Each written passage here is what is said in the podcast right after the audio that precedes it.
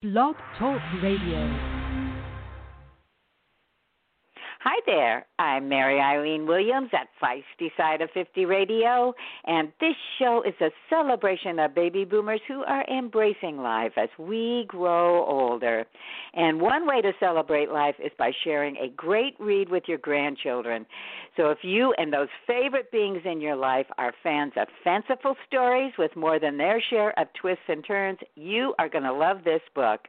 Melissa De La Cruz, best selling author of literally dozens of books for readers of all ages, including the much loved Alex and Eliza trilogy and Disney's Descendants novels, has just come out with her latest fairy tale adventure. It's called Never After the 13th Fairy, and she's joining us today to share all about it. So, welcome, Melissa. Oh, my goodness. Thank you so much for having me. Well, I want to start out. Uh, I certainly want to find out about your soon next to be bestseller. but as I'd mentioned before we went on air, I want to pick your brain about your life because, oh my gosh, you are living a dream of many, many of my listeners and myself because you are such a prolific and successful author. So, first off, a huge congratulations on all of your accomplishments. Oh, thank you so much. Thank you. Well, I'd like to ask too. I was doing a little background information, and even though you've written, I mean, literally dozens of best-selling novels, and and gotten a lot of acclaim and world, you know, awards, et cetera, et cetera. If I'm right, didn't you start your writing career uh, in the world of fiction, or uh, sorry, in the world of fashion, not the world of fiction, but didn't you start as a fashion writer? Yes, I was a uh, fashion editor and a beauty editor and a journalist, and I wrote for Harper's Bazaar, um, Teen Vogue, Cosmopolitan, Marie Claire. Uh, yeah, so I I started uh, my career by uh, covering fancy parties, which uh, led to uh, uh, inspiration for a book about teenagers in New York who are also vampires. I remember seeing Paris Hilton and her sister Nikki Hilton when they were teenagers in nightclubs in New York. So that was a that was a fun time in my life. Yeah. Now you're not referring to them as vampires, I'm sure, but oh, Melissa, yeah, I, I sure I think I, I bet it was vampires in my book. Yeah. Well, well, I I'm sure it must have been, but I mean, the whole time while you were doing that, of course, that was paying the bills, and certainly very nice bills, I would think, uh, for all those party dresses you had to buy. But uh when did you decide to, you know, I'm going to try my hand at fiction? Well, I always wanted to write novels, so that was always a dream. Um, and I had written a novel that got the attention of an editor. Uh, it didn't end up being published. It was my third written novel, novel that became my first published one. But he told me um, I should try to be a journalist and try to get my name out there because nobody would buy a novel from somebody who's never even written an article. So I thought, okay, you know, I'll, I'll take his advice. I'm very good at taking advice um, and direction, and uh, and I started writing for a bunch of newspapers and magazines in New York. And a couple of years later, uh, you know, came I found an agent who took my novel out to the market, and we were able to sell it about five years after um, I got that advice to be a journalist. So, yeah, it was fun. It was fun to write professionally, but I'd always wanted to write books. That was always the the end game, certainly. And oh my gosh, when you started getting the awards, having selling all these, you know, copies and and two, you've got some big hits on television to your name. What was that feeling like? Interesting because my career kind of built kind of slowly. Um, you know, it wasn't something that came overnight. I'd been publishing. I think my first hit uh, was my I think my 15th book. So, you know, I'd been in publishing for, you know, almost a decade and uh and it was kind of this gradual thing, you know, suddenly, you know, my agent who, you know, I probably talked to maybe 3 times a year, suddenly was calling every month and then suddenly every week and then suddenly you had meetings with the publisher and they wanted to talk about, you know, your sales numbers, uh which, you know, when you're a mid-list author, uh you know, suddenly when you have a big bestseller, you know, you get a call the next day after your book launches, or the you know the next week, and they go over all the numbers with you. So that was really exciting, and it was interesting to kind of slowly learn about that world in publishing. You know, instead of being um, white hot from the beginning, kind of working your way up. And I remember my editor saying, um, you know, uh, we're so excited, you know, as you're, you know, going up, up, up. And I said, you know what, it'll be fine. I'll be fine on the way down too, because what comes up has to come down. So uh, my career, you know, it's a little bit of a roller coaster in the creative industry. well, I'm sure, but oh my gosh. Well, with this book especially, this thing is going to head straight up. So tell us a little bit about the story uh, in Never After, the 13th Fairy, and your heroine, Philomena, and some of the, uh, we don't want to give too much away, but we want to whet our listeners' appetites for this one. Uh, yes, it's a retelling of a Sleeping Beauty fairy tale. When I discovered that the original Grimm brothers uh, Sleeping Beauty story doesn't end with uh, the prince waking up Sleeping Beauty with a kiss and ending the curse. There's actually a part two, uh, which involves ogres and bloodshed and tragedy, and the prince framed for Sleeping Beauty's murder. And I thought, oh my goodness, what what a dark and terrible story! I have to write about it.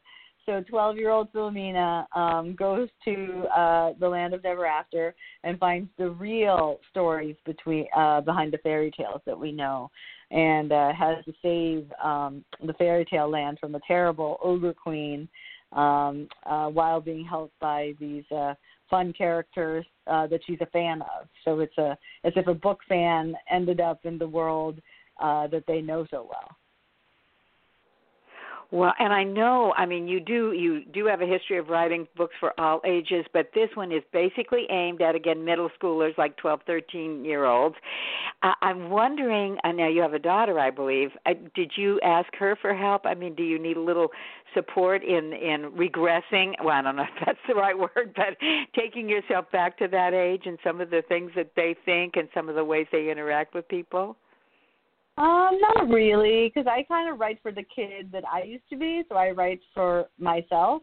I mean, certainly it's interesting um, to see, uh, you know, real kids that age. Um, and she, you know, is always uh, giving me opinions on whether she likes the cover or the title and stuff like that. Um, yeah, and it, it was a little bit about um, my own childhood, but also a little bit inspired by stuff that my 12 year old was going uh, through at the time. Uh, Philomena was 12 and uh, Maddie was 12 at the time that I wrote it. So there's some inside jokes.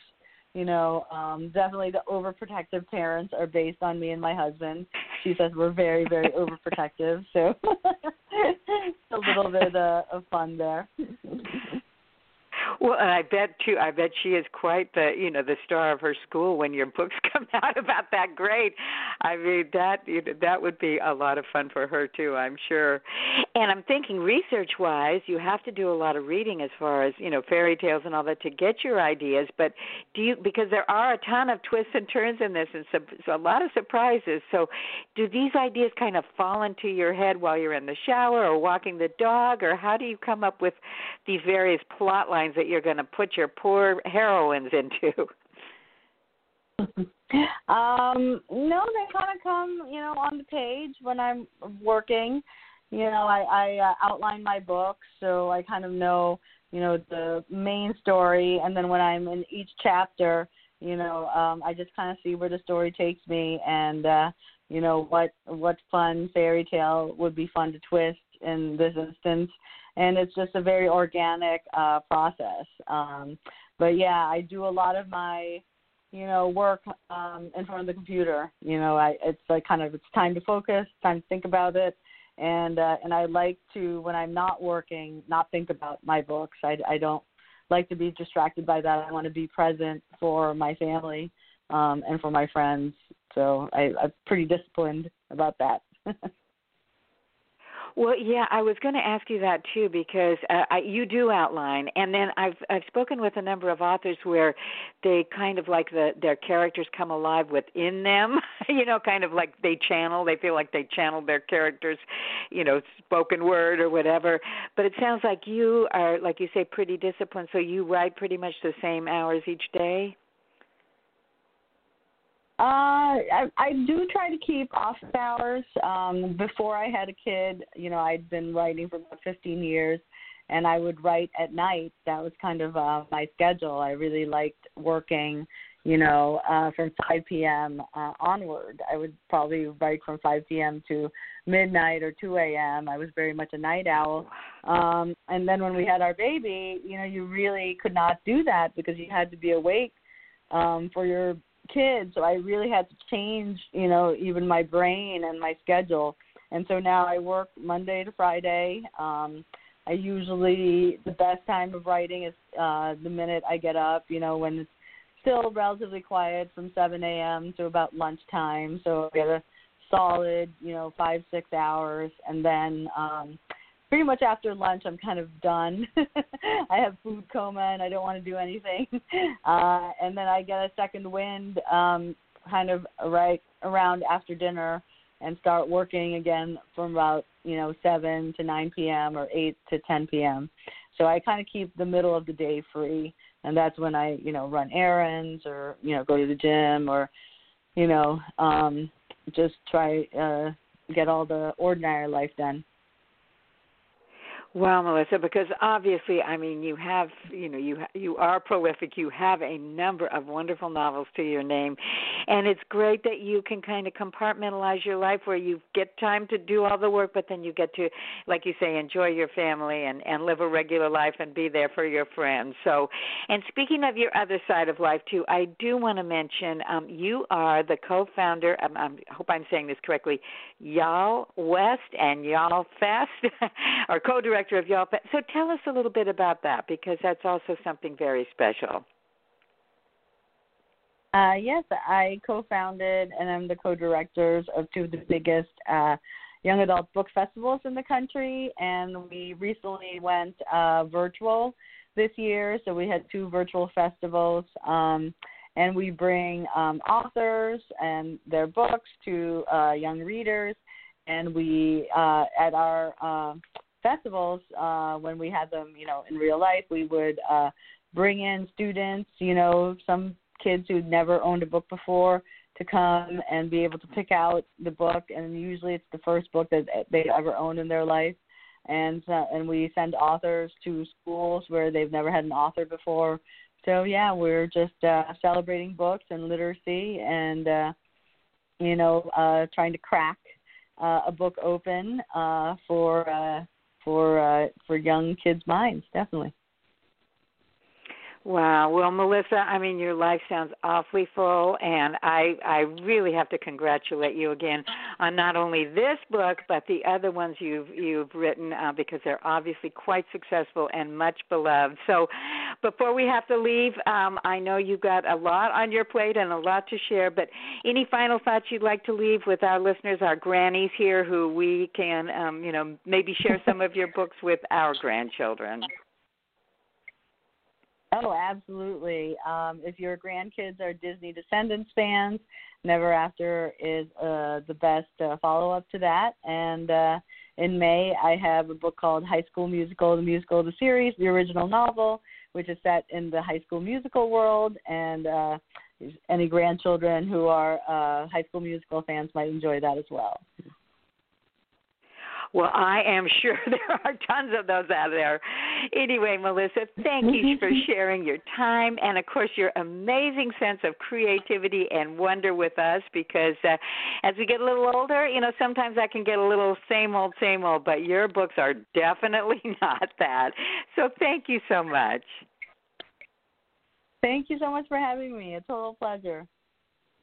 Yeah, for me too. And please, for you listeners out there, check out uh, Melissa. Oh, Melissa, well, Melissa's website, and also realize that uh, she's got some. All you have to do is Google her name, Melissa De La Cruz, and you can check out her website and see all the books she's got because they'll make great gifts for your grandchildren or anyone else on your list who loves fantasy, fairy tales, and a super fun read.